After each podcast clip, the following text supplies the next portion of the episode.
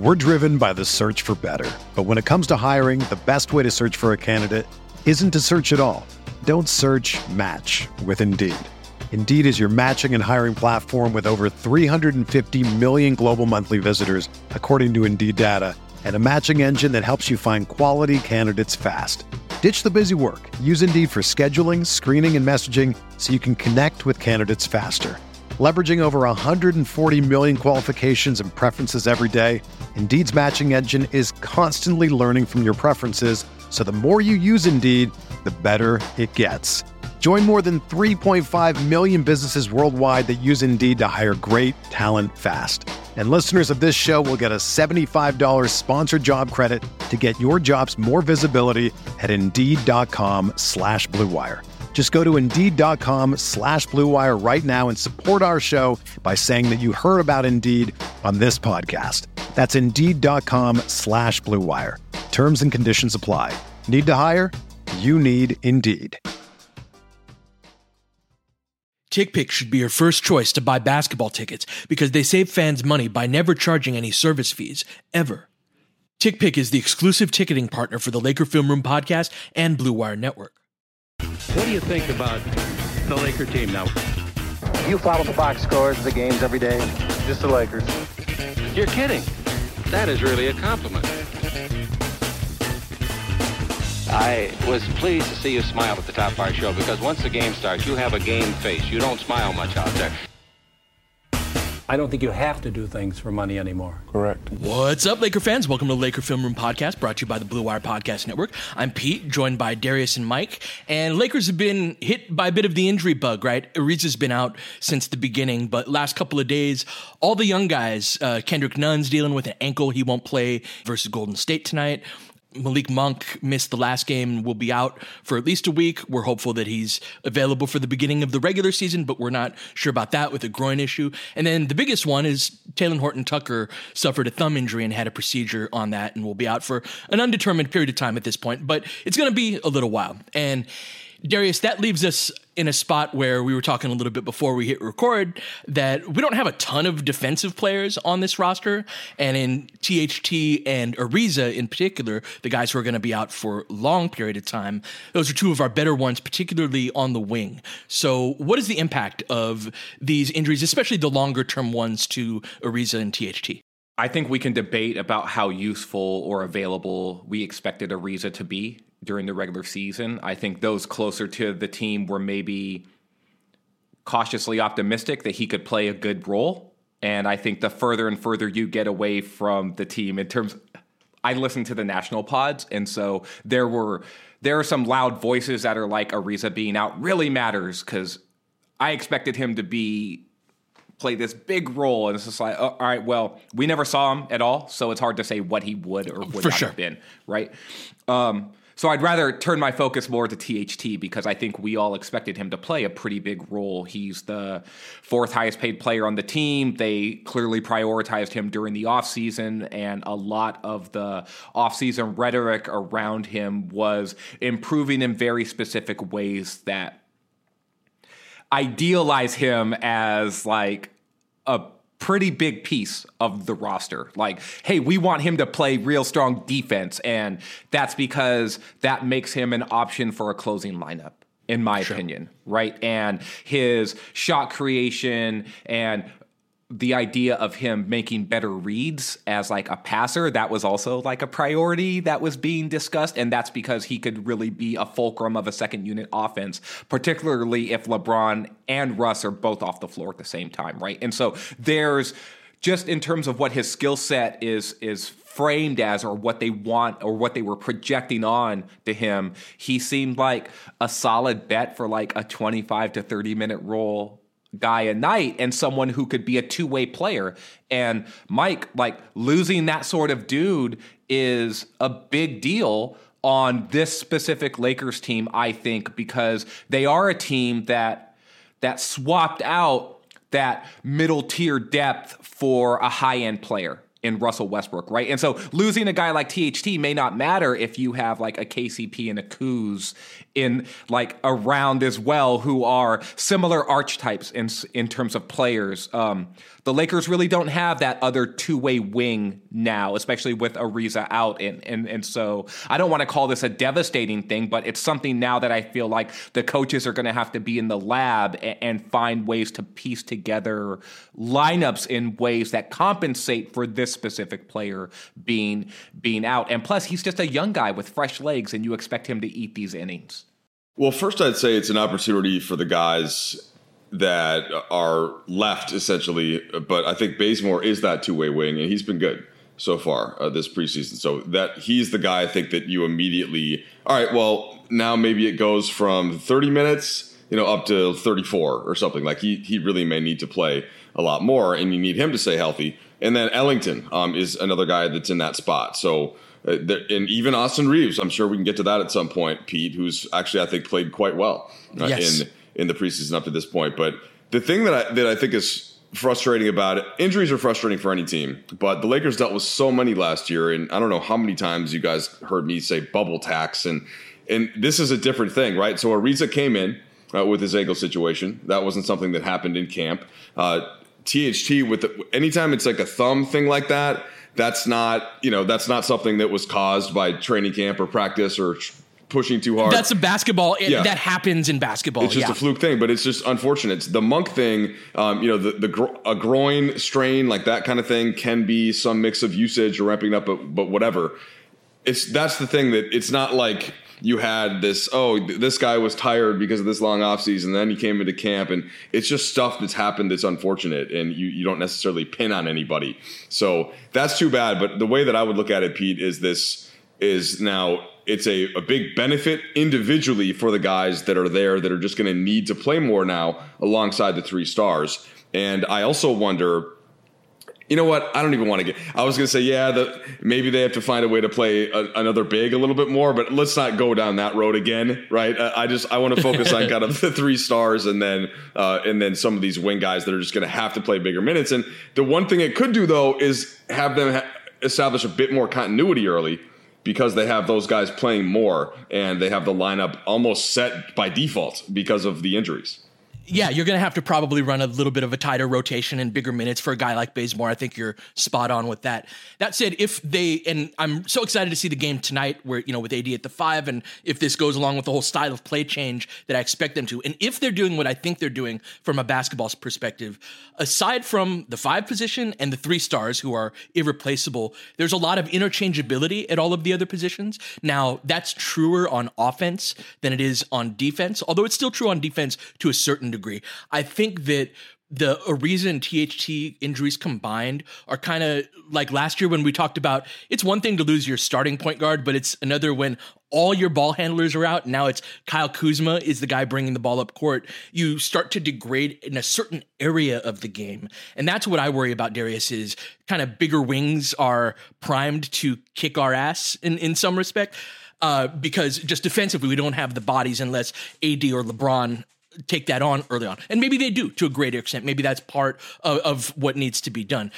But that said, I am I'm not at that point where last year I was like, oh, we've lost too many of this particular attribute to be able to be competitive. Like there's a it's a point of failure because at like Mike brought up Reaves, for example. Like I Reaves can play a bit. He's not gonna he's not like gonna come into the NBA and dominate, and there's gonna be a certain amount of like, you know, you start the regular season and wow, this is very big. I'm in an N- uh, NBA regular season. That's always going to happen to an extent, but that interchangeability of our positions, really one through four in a lot of respects, offensively, and then a lot of guys similar sized defensively. I think we're more hurt on the defensive end than on offense, but I'm not at the point where I'm like, oh, sh- we're in, we're in deep shit because of these these injuries. Anytime you're hurt on defense when your defense already projected to be not very good, is just like that's a problem for this team. Like I feel like I'm going to come in hot this pod. Like I missed the last pod and, sure. and and I was listening to what you guys were discussing and I've got a lot of thoughts on like the approach to the preseason and sort of the sound bites that are coming from from the team. I'm appreciative of the perspective that everyone's been been taking both around the team and and everything else, but like the team lost good defense like good or average to good defensive players. They lost players who they expected to contribute to them defensively, which is a side of the ball in which we've all discussed is most important to their head coach and I think is going to be a key drive or what the coaching staff at least would want to be a key driver of their identity as a team. Whether or not that ended up happening, I think was going to be an indicator of the push and pull between the coaching staff and the talent available to them and that was going to be a storyline all year. Well, injuries, these specific injuries, I think, have made the pull a little bit more towards the side where it's just like, hey, we don't got the defensive players anymore, so we're going to lean in more heavily to this offensive side, and it's going to be interesting to me how they compensate for for all of that. Like, I have not liked what I've seen from the team during sure. the preseason very much at all. There was a very good stretch that they had in the last game um, where I thought the key ingredients of AD and Dwight and Bazemore as key defensive cogs who both were who knew what they were doing and were playing hard right? Those guys made up for something out there that, that really allowed the Lakers to lean into to their style. And then Russ being the other guy out there who like I don't think his defense was particularly like high level, but he was just a physical physical dude out yep. there being able to run around and chase down a loose ball and get on the glass and that's going to be an important part of what the team wants to do on both sides of the floor. Yeah, he can play the style of defense that we want to play even if he's not interchangeable to a bunch of different styles. He can do this. Or even if he's not like elite at that right? Like he's not a dude who is going to be like, I am an elite technical defender, sure. right? Sure. But what he can be is a physical force when he's leveraging those those tools. He can be super useful, and it's the idea that we've I feel like been it's the ideal that we've been projecting onto him as a contributor on on the defensive side of the ball. But I have thoughts about what this team can be defensively. And if you go back through the archives of the pod, like I've been saying, like, I don't know what this team is going to be on defense. I think it's great that they're talking about, like, we want to be this, right? But, like, I don't see the talent on that side of the ball. Like, I just don't. And you can make up for talent with want, but I haven't seen the want. And I know that that's why that goes back to some of the stuff I was saying before, though, about like I'm I can understand what the team is saying around their approach to the preseason, but I'm not buying that. I want to see it. Like you can talk to me sure. all you want about how sure. much it matters to you. I and I'm not I'm not the athlete. I'm not on the floor. I'm not one of the coaches. So I'm sitting here talking on a microphone and and and so you can appreciate my opinion or not like either way, but but I'm not feeling that as much personally from my perspective. Well, AD said in as many words that things would be different on Tuesday night, so I'm I'm trying to hold any real evaluation until we do see LeBron, AD, and Russ, and we see that their collective energy level filters down through the rest of the roster, which is how things are going to work this year. You know, if, right. if those guys don't bring it on any given night, it's tough to expect the role players, especially the guys that are here, not necessarily because of contract situation, but just because of say and status in the league. Aside, with the exception of Rajon Rondo, right, who, as we saw in Golden State, got the kind of the swag in Vogel's favorite term to come in and just change an energy uh, to a game and bring guys with him for for that reason, which I think, by the way, is is good. Like when when the three of us were discussing, or actually it would have been the two of you and then me on a different podcast uh, with shout out to our boy Aaron Larsoul, the regular season Rondo before the bubble happened, there was a lot of kind of what's going on, you know, is is it gonna is it gonna happen yet? And in the preseason, it's been like a different dude. It's been you know he's been good. So. Oh yeah, he's been bringing. I think part yeah. of that is because he doesn't expect to play, and so and that we've needed sort of that want that Darius was talking about. Yeah, that somebody to it, yeah. to inject that, and and so I'm I'm actually very optimistic. And again, like I said yesterday, maybe I'm just crazy and this is all going, to go bad. But uh, it, that doesn't have that has a shelf life, right? And so that idea of things changing tonight, we're recording on Tuesday morning. Like if we're still having this conversation, even after the end of these two games, D, that that idea of want and that I have to have to see it, and I haven't seen it that's going to be tonight when that starts. And so let's take a quick break. When we come back, let's talk about tonight's game.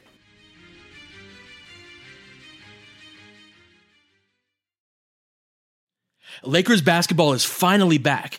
And there's no need to exhaust yourself by searching all over the internet to find Lakers tickets anymore. Because TickPick, that's T-I-C-K-P-I-C-K, is the original no-fee ticket site. And the only one you'll ever need as your go-to for all NBA tickets. TickPick got rid of all those awful service fees that other ticket sites charge, which lets them guarantee the best prices on all their NBA tickets. Don't believe it? If you can find better prices on the same seats on another ticket site, TickPick will give you 110% of the difference in purchase price.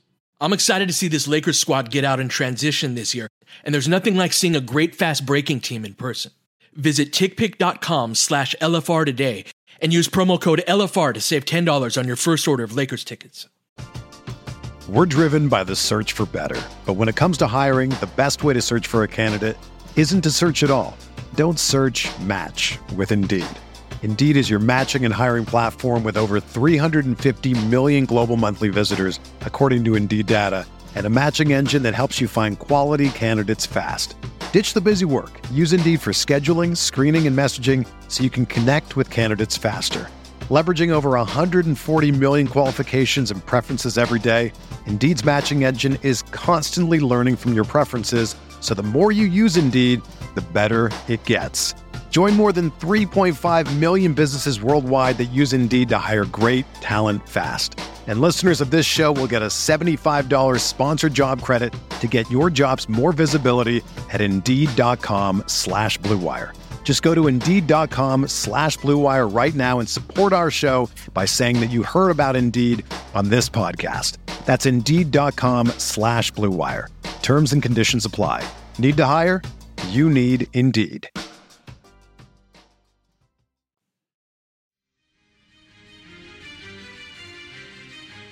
So, as I said on the last pod, Darius, I'm I would have be in a very different mood right now if I didn't see that defensive stretch where they went through. Something happened where you know they uh, it was right around the eight minute mark. Russ checked back into the game, and it wasn't Russ necessarily that sparked this. It was our defense and that AD Dwight combo. I've been dying to hear your thoughts on that, but I still think that in unless Nunn misses a good amount of time, I think we have just enough defensive players to where I think you and I are both of the same mind where you can survive one bad defensive player on the floor. Like if Melo's on the floor, but we've got four other guys who can defend.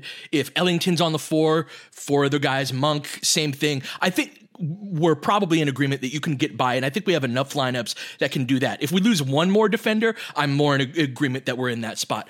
But seeing a, an offense led by Chris Paul that had difficulty when we decided like, oh, we're to talk a little shit and kind of get up in you. They couldn't even get into their offense. And so that idea of being able to go on a defensive run, I think that's more going to be the characteristic of this team rather than 48 minutes of good defense. When you've got a KCP and a Caruso and even Kuz by by his last year and a half with the team, you could pretty much rely like that guy's going to play pretty good defense to great defense all, all the way up to Caruso, right? I don't think that's going to be the nature of this team, but we do have a, a certain amount of explosiveness that that's one of the things that I'm looking for in tonight's game. I thought the combination of Dwight and AD changed the game. Absolutely. Yeah.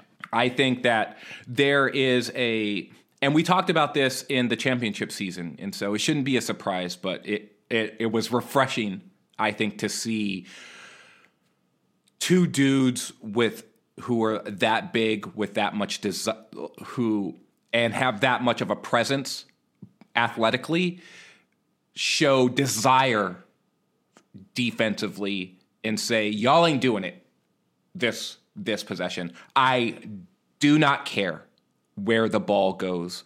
I am going to be in position to wreck you. And Anthony Davis, I thought, was key to that, but Dwight.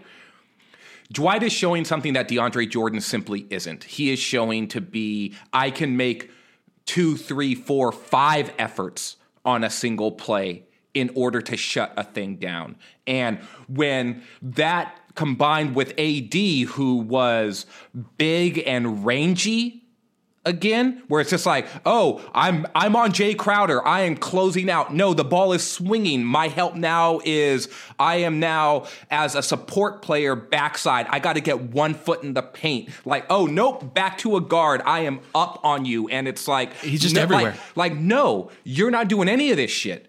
I'm Mm-hmm. Anthony Davis. You forgot. Here's Dw- and then Yeah. and then the ball is in the paint and it's AD and Dwight both jumping and it's all arms and it's just like like the sun is eclipsed and they were playing the Suns and so no pun pun intended but, Sure, well, that, no, but but that's what happened. But what's important, like, so there, the play you're talking about in particular, that was DeAndre Ayton bouncing off of them. And so, for as absolutely awful as we've been on defense, there were a couple of things in that game where it was like, yo, Kent Bazemore and Chris Paul, there's something there. Like, we've got the size this year to be able to, to manage uh, DeAndre Ayton's physicality, right? So, I, I don't know. Like, again, maybe I'm crazy, but I, I'm optimistic on these things. No, let's just talk about Bazemore for a second because after Yeah. the game, I asked him, "Hey, what? Where defensively are you most curious? What are you looking for matchup wise? Because as you just mentioned, Pete, you were on Chris Paul for part of the game and looking really good, and then but there are other parts where he can slide up and defend a two or defend a three." And the first thing that he said was basically, "Yeah, I'm comfortable with all of it. I like it. I look at it as a challenge." Uh, he cited his length. I think he told me what his wingspan was, and his point was kind of like, "Look, you look, man, like I can do, I can do multiple things there. You know, this is I have real value." And the fact that the three point shot looks consistent with what he shot last year, right? Yeah. He was a forty percent three point shooter last year. When when he takes the shot up, it's not it's not the same as some guys where you're kind of like, all right, th- if this goes in, great. I'm expecting, you know, I'm expecting it to at least flirt with going in uh, when he takes a shot.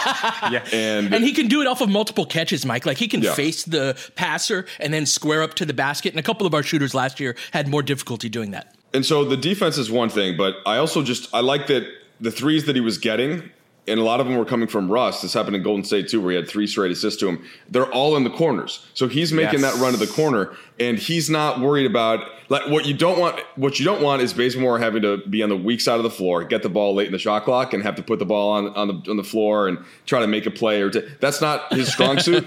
But if he's uh-huh. just going, if he's basically doing well, not all KCP things, because KCP actually can put the ball on the floor a little bit, right, and make a play at the top of the floor. But when he's just playing that role, the actual three and D role, that's exactly what the Lakers need, and and he's been good when he's been doing that.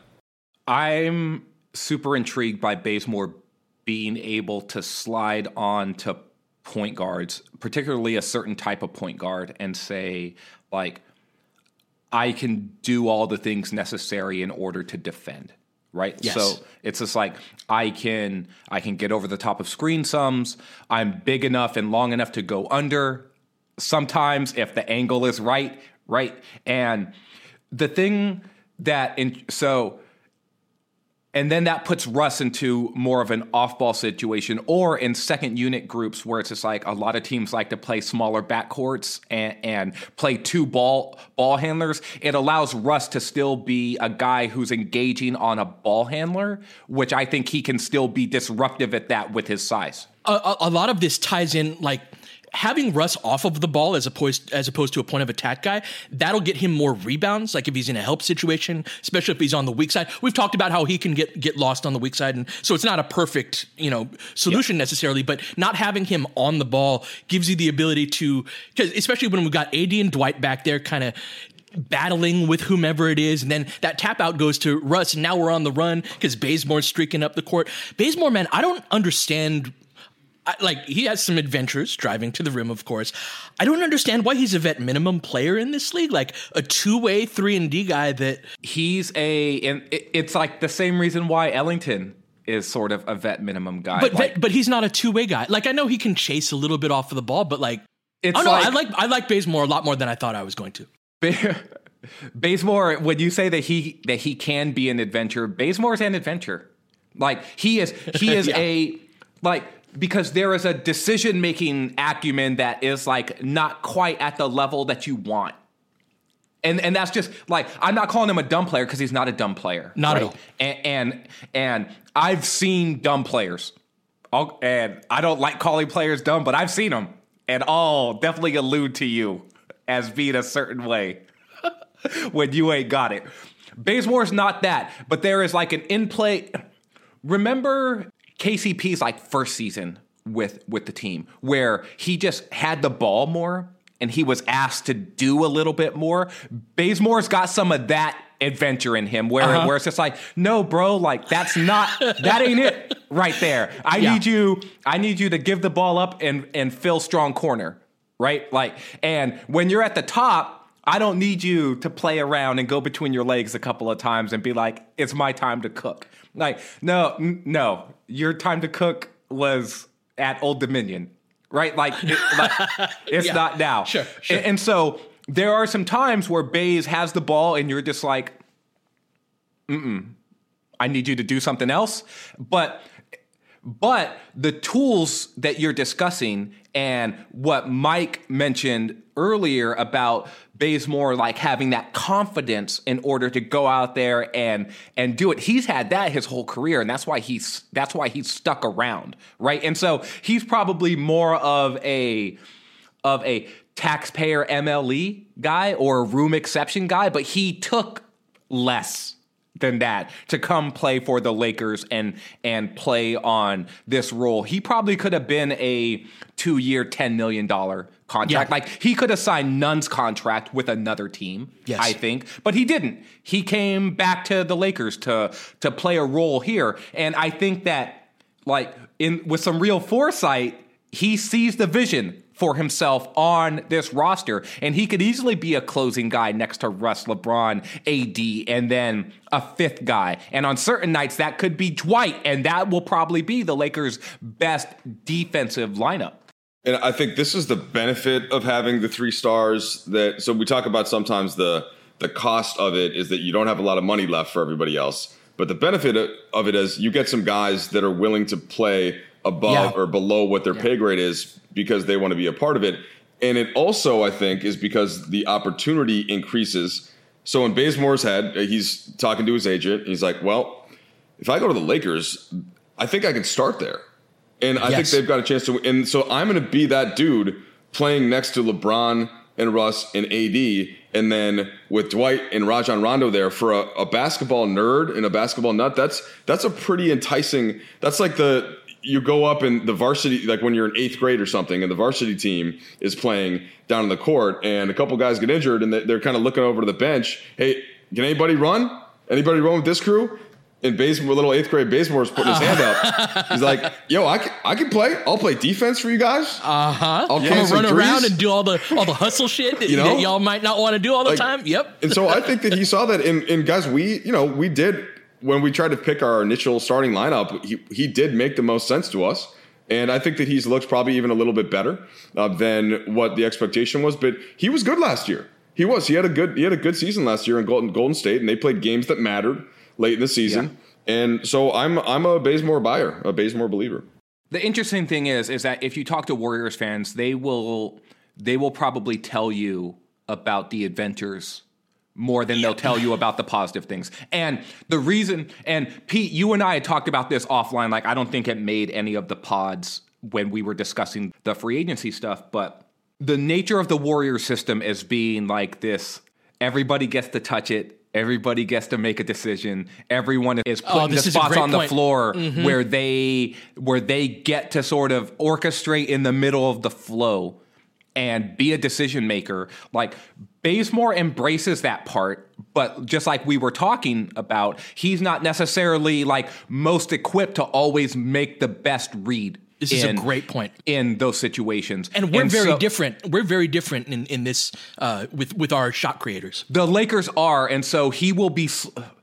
Look, the Lakers have not played their full roster once this entire preseason, and now injuries will make it so that that will be the case the rest of the preseason, right? But this will be the this game where AD, LeBron, and Russ will all sort of be in the mix strong in this game. this is going to be our best opportunity to see how guys actually slot in around those three guys. Yeah. Right. And what that looks like and what a potential rotation is built off of when all of those three guys start together. And that's that's the information gathering I'm looking for in this game. And while I'll be frustrated if the sort of lack of energy stuff still shows up or like the attention to detail that I'm sort of looking for in the preseason as a building block, like you talked about like the starting gun go going off and um and they're still standing there. And Yeah. that doesn't mean at the end of the marathon that they won't be near the front of the pack again, right? But I I I nod in my head to that, and then I said to myself, "Damn, I wish I was on the pod," because I was gonna say that at some point though, you do have to start running, and You you do. do, have to start moving your Yeah. legs, and there is a habit building that matters to any great team. The habit building matters, and when Mike mentioned like. I don't that he didn't necessarily recall a ton of detail from the first preseason with LeBron and AD. I don't either, but I do remember there being a certain amount of like like seriousness and fu energy to that team. Like, nah, we got something to prove. Yeah, and, that was from jump. Yeah. And that something to prove idea hasn't quite been there with this team. And I feel like coming off of the season that the te- that the team just had, not these players, right? But that the team had I wanted more of that and that more more of that fu energy, right? But you've made this point a bunch, Pete, that like it's not the same dudes, it's not the same group. Yeah, This isn't the completely- gu- mm-hmm. These aren't the guys that got like basically lost three straight games to to the Suns. Like none of those guys are even on the floor, so it's hard to expect it. And a couple of the guys who who were are are stars who've mostly been taking these nights off. This game against two, uh, against the Warriors is going to be the first time they've all played together. But not just that, it'll be the first time that LeBron and AD play together this preseason. LeBron's only played in one game, and AD sat that one out. And so, gosh, there's so much that you guys both said there. From first off, from the the three star build, we talk about asset management all the time. That's a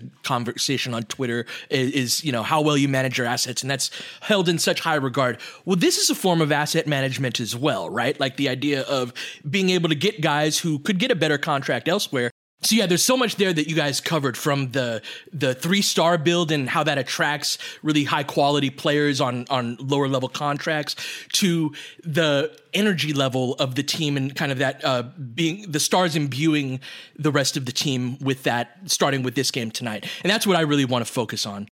So tonight's game, I'm looking for pace. That is going to be something that, even if I think the turnovers are still going to continue, but I think that's going to be kind of the basis of what we're going to be doing going forward. I think that everything we've talked about has kind of a common unifying theme. And even within my optimism on what this team can be defensively, it's all built on the idea of creating havoc. That's the whole idea of this team is that it get this team into as many scramble situations as possible. And the one time that we looked good, we're all over the place defensively. You know, guys are leaking out. It's Anthony Davis alley oops, Kent Bazemore corner threes, but everyone's just flying all over the place. And so that I want to see a certain amount of flying all over the place tonight. Above all else, if it's sloppy, I'll live with that. But this has to be one of those building block games that you were talking about, Darius. And my, like I said, I have a shelf life on how long the, like, oh, this it's the preseason. We're not really into it. The I'm going to hold AD to to that comment right on the idea that that things start today. I'm glad you brought up AD again because I wanted to bring this up earlier. AD's been playing pretty hard, at least in every first shift, and then in that last game, he he had that really great stretch during the second quarter where I thought that he ramped it up. So AD's had way more encouraging moments this preseason that sort of show me like, okay, he's with it. That said, AD was also one of the ringleaders around the idea of like, uh, not quite into it last season, right? Not quite into it. And then, oh, it's on me. Next game, it's on. And then it was sort of, okay, well, next game, maybe it was on. And then like a game later, it was like, okay, I'm I'm back to just sort of being like, uh, I'm just gonna hang around a little bit, right? And so I do think AD's energy can be a driver around this, and they need him to be like Mike made a point the last pod, like AD AD is the important one here. He is the one who is just like, if his jumper's falling and if he's active and if he's aggressive, that is gonna set a certain floor for the team in terms of like what tone the team is going to take. Now, I think LeBron and Russ, in a weird way, they are the stealing when it comes to like the energy side. Like, and in the but in the aggregate big picture, I still think AD is the ceiling and Russ and LeBron are the floor from a skill level standpoint. But when it comes to energy, it's like the inverse. If AD is way up here, then the team can skyrocket off of that. I think AD, this is where AD's leadership matters the most to me. It's in defense and and it's in sort of that commitment to going to taking it to the other team. And if he has that, I actually think LeBron and Russ are going to be like, oh, okay, like let's get out here and run with our big dude because if he's doing that, we're going to be right there with him. Or but do you see it differently or does that even matter to you as much and you got something else to say? No, it, do, it does matter. I just was thinking it's an interesting exercise to go through the ceiling floor deal just with LeBron, AD, and Russ. And the way that I think about it, I probably start with LeBron. And LeBron is. So we've called. Now I'm going to jump all over my own point. So Russ, in a lot of ways, is a regular season floor just based on energy. But he's, his level of play is not as high as LeBron's nor is almost anybody else's. So LeBron truly represents the floor. If LeBron is playing in the game, you are going to be in the game and you are going to have a chance to win. AD to me last year would have been the ceiling. Like so if AD plays well, since you know LeBron's going to play a certain way, then you're in really good shape. Now, Kyrie is on this team is kind of like the ultimate ceiling player and the upside player where if Russ really does figure it out with this group, then the Lakers are going to be really, really difficult to beat. But he he also represents he can kind of he can bring down some of LeBron in AD's level just by nature of taking away some of the possessions and playing them his sure. way. So he's also kind of the complicating factor, right? Where he can lower the floor some because you already have LeBron in AD. And Pete, stop me if this is getting confusing, but no, no, no, no, not yeah. at all. Whereas like Russ Russ on a on an average, if you just stuck Russ on the Rockets right now or the Thunder, he would raise their floor immensely. Yes. But on the Lakers, since they have LeBron, the floor is already at a certain level, and you want to make sure not to lower that floor. You know what I mean? So we got we got elevators going in different directions in some ways. Absolutely. I would say that the 14 minutes per game that LeBron isn't going to play during the regular season, and historically, this is a, a point you made on, on TV the other day the those have historically been the times where those teams have struggled, LeBron teams, and that gives you the ability to have a really high floor, even when LeBron is not on. So it might not be that LeBron floor, but providing that Westbrook floor for 14 minutes a game, that has a great deal of value. Now there is the complicating factor in the other minutes where their their minutes do overlap. That's going to be something. That's a whole nother branch of the tree that we will discuss throughout the season. But I do think that that is no, no, Pete, Pete but so, so in their minutes together would you would you really rather see LeBron have much more of the action, like basically to start the game, to start the third quarter, to finish the game? Would you? And I know this is going to be like this, but in an ideal world, right? Russ is sort of ceding that ground some to LeBron, but I, like I, I just don't think it's going to be that way. I think they're going to want Russ to establish himself, and he's going to have more of the ball. But isn't that what would ideally be? Like LeBron has the ball there, then Russ takes over more possessions, and and eventually they get closer to where Russ knows exactly how to play with it. It, it would. I actually think when Russ is on the floor, he's going to have the ball. I think it's going to be. Obviously, that's not a either or type of thing. LeBron will get plenty of his possessions. But part of what that lineup needs, this small ball lineup that we're going to see kind of debut tonight with all of the guys, Darius, is that lineup needs LeBron to be more of a big man than it needs him to be a guard. And so that's part of the beauty of LeBron's dominance is that, of course, he could, LeBron could come out and be the point guard of the offense as he's been the last couple of years. But with this particular group that calls for more of that big man physicality, that power forward stuff, and you have have a great theory on this that we'll get into more on another pod, but that I think that's more of what it's going to look like. And then when Russ is off the floor and LeBron is on it, namely to end the first quarter, start the second quarter, and the third quarter, start the fourth quarter, those are the times where we see LeBron, the point guard, more. Yeah, I'm very interested. So, in in my closing thoughts about this game against the Warriors, I'm very interested in seeing all of the different play types that exist in the half court between those three as as three players, right? As individual talents, as Russ Russ as a ball handler in the pick and roll with LeBron setting the screen, and then AD spacing, and then with AD setting the screen and LeBron spacing, with AD posting on one side, and then Russ and LeBron on the weak side, and then how does that work together? And then inverse stuff with with LeBron handling the ball and AD screening for him, and then Russ screening for him, and what do those looks look like? And there's uh there's all of this like like oh all of these dudes are so talented offensively. How do you mix and match these these possessions and LeBron being more of a big man on some of those those plays where he is a dude who is just like, "Oh, look at look at mid-career Karl Malone type dude just sure busting up a small guard trying to guard Russ and then getting down downhill, especially on side pick and rolls with an empty corner, right? Like there's going to be a lot of stuff that these guys can do and we haven't had a chance to see it because they haven't really played together. And so it starts tonight against the Warriors, and, and I'll be as interested in so many of the things that we've been talking about. Oh, I'll be interested in this. I'll be interested in that. Well, we're still interested because we ain't seen any of it.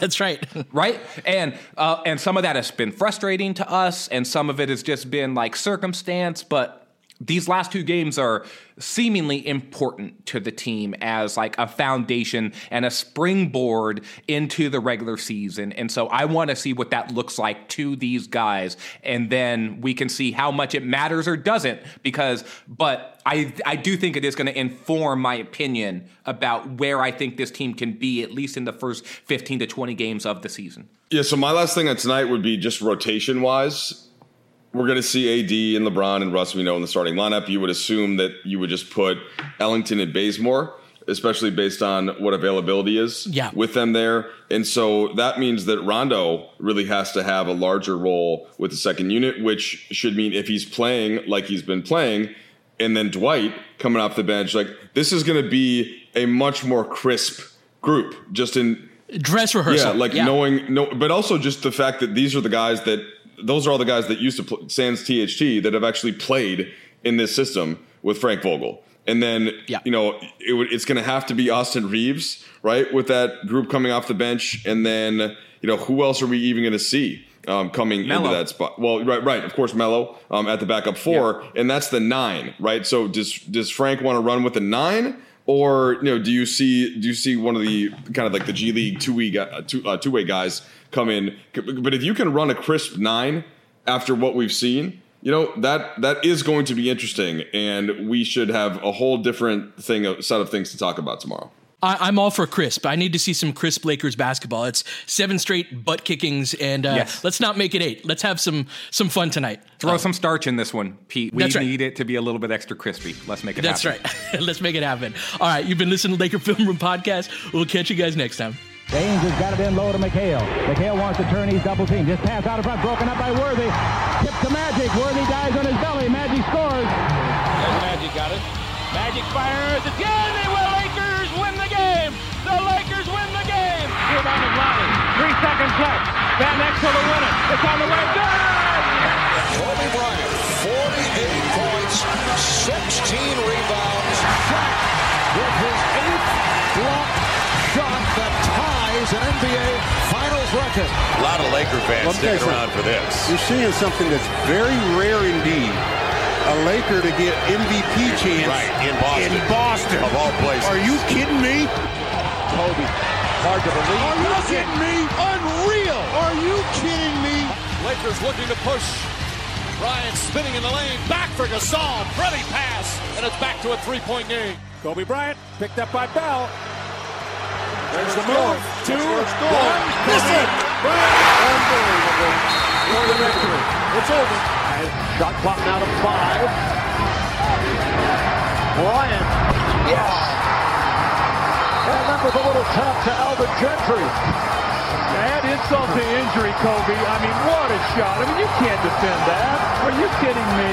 2.1 seconds remaining. Denver a foul to give. Jokic trying to disrupt Rondo. He puts it in. Here's Davis, 4-3 in the win. Oh, it's good! Anthony Davis has won it for the Lakers! James again. Oh, he hits another one. LeBron James putting together a closing quarter against the Nuggets. This historic 2020 NBA championship belongs to the Los Angeles Lakers. The Lakers conquer the bubble, and banner number 17 will soon hang in the rafters.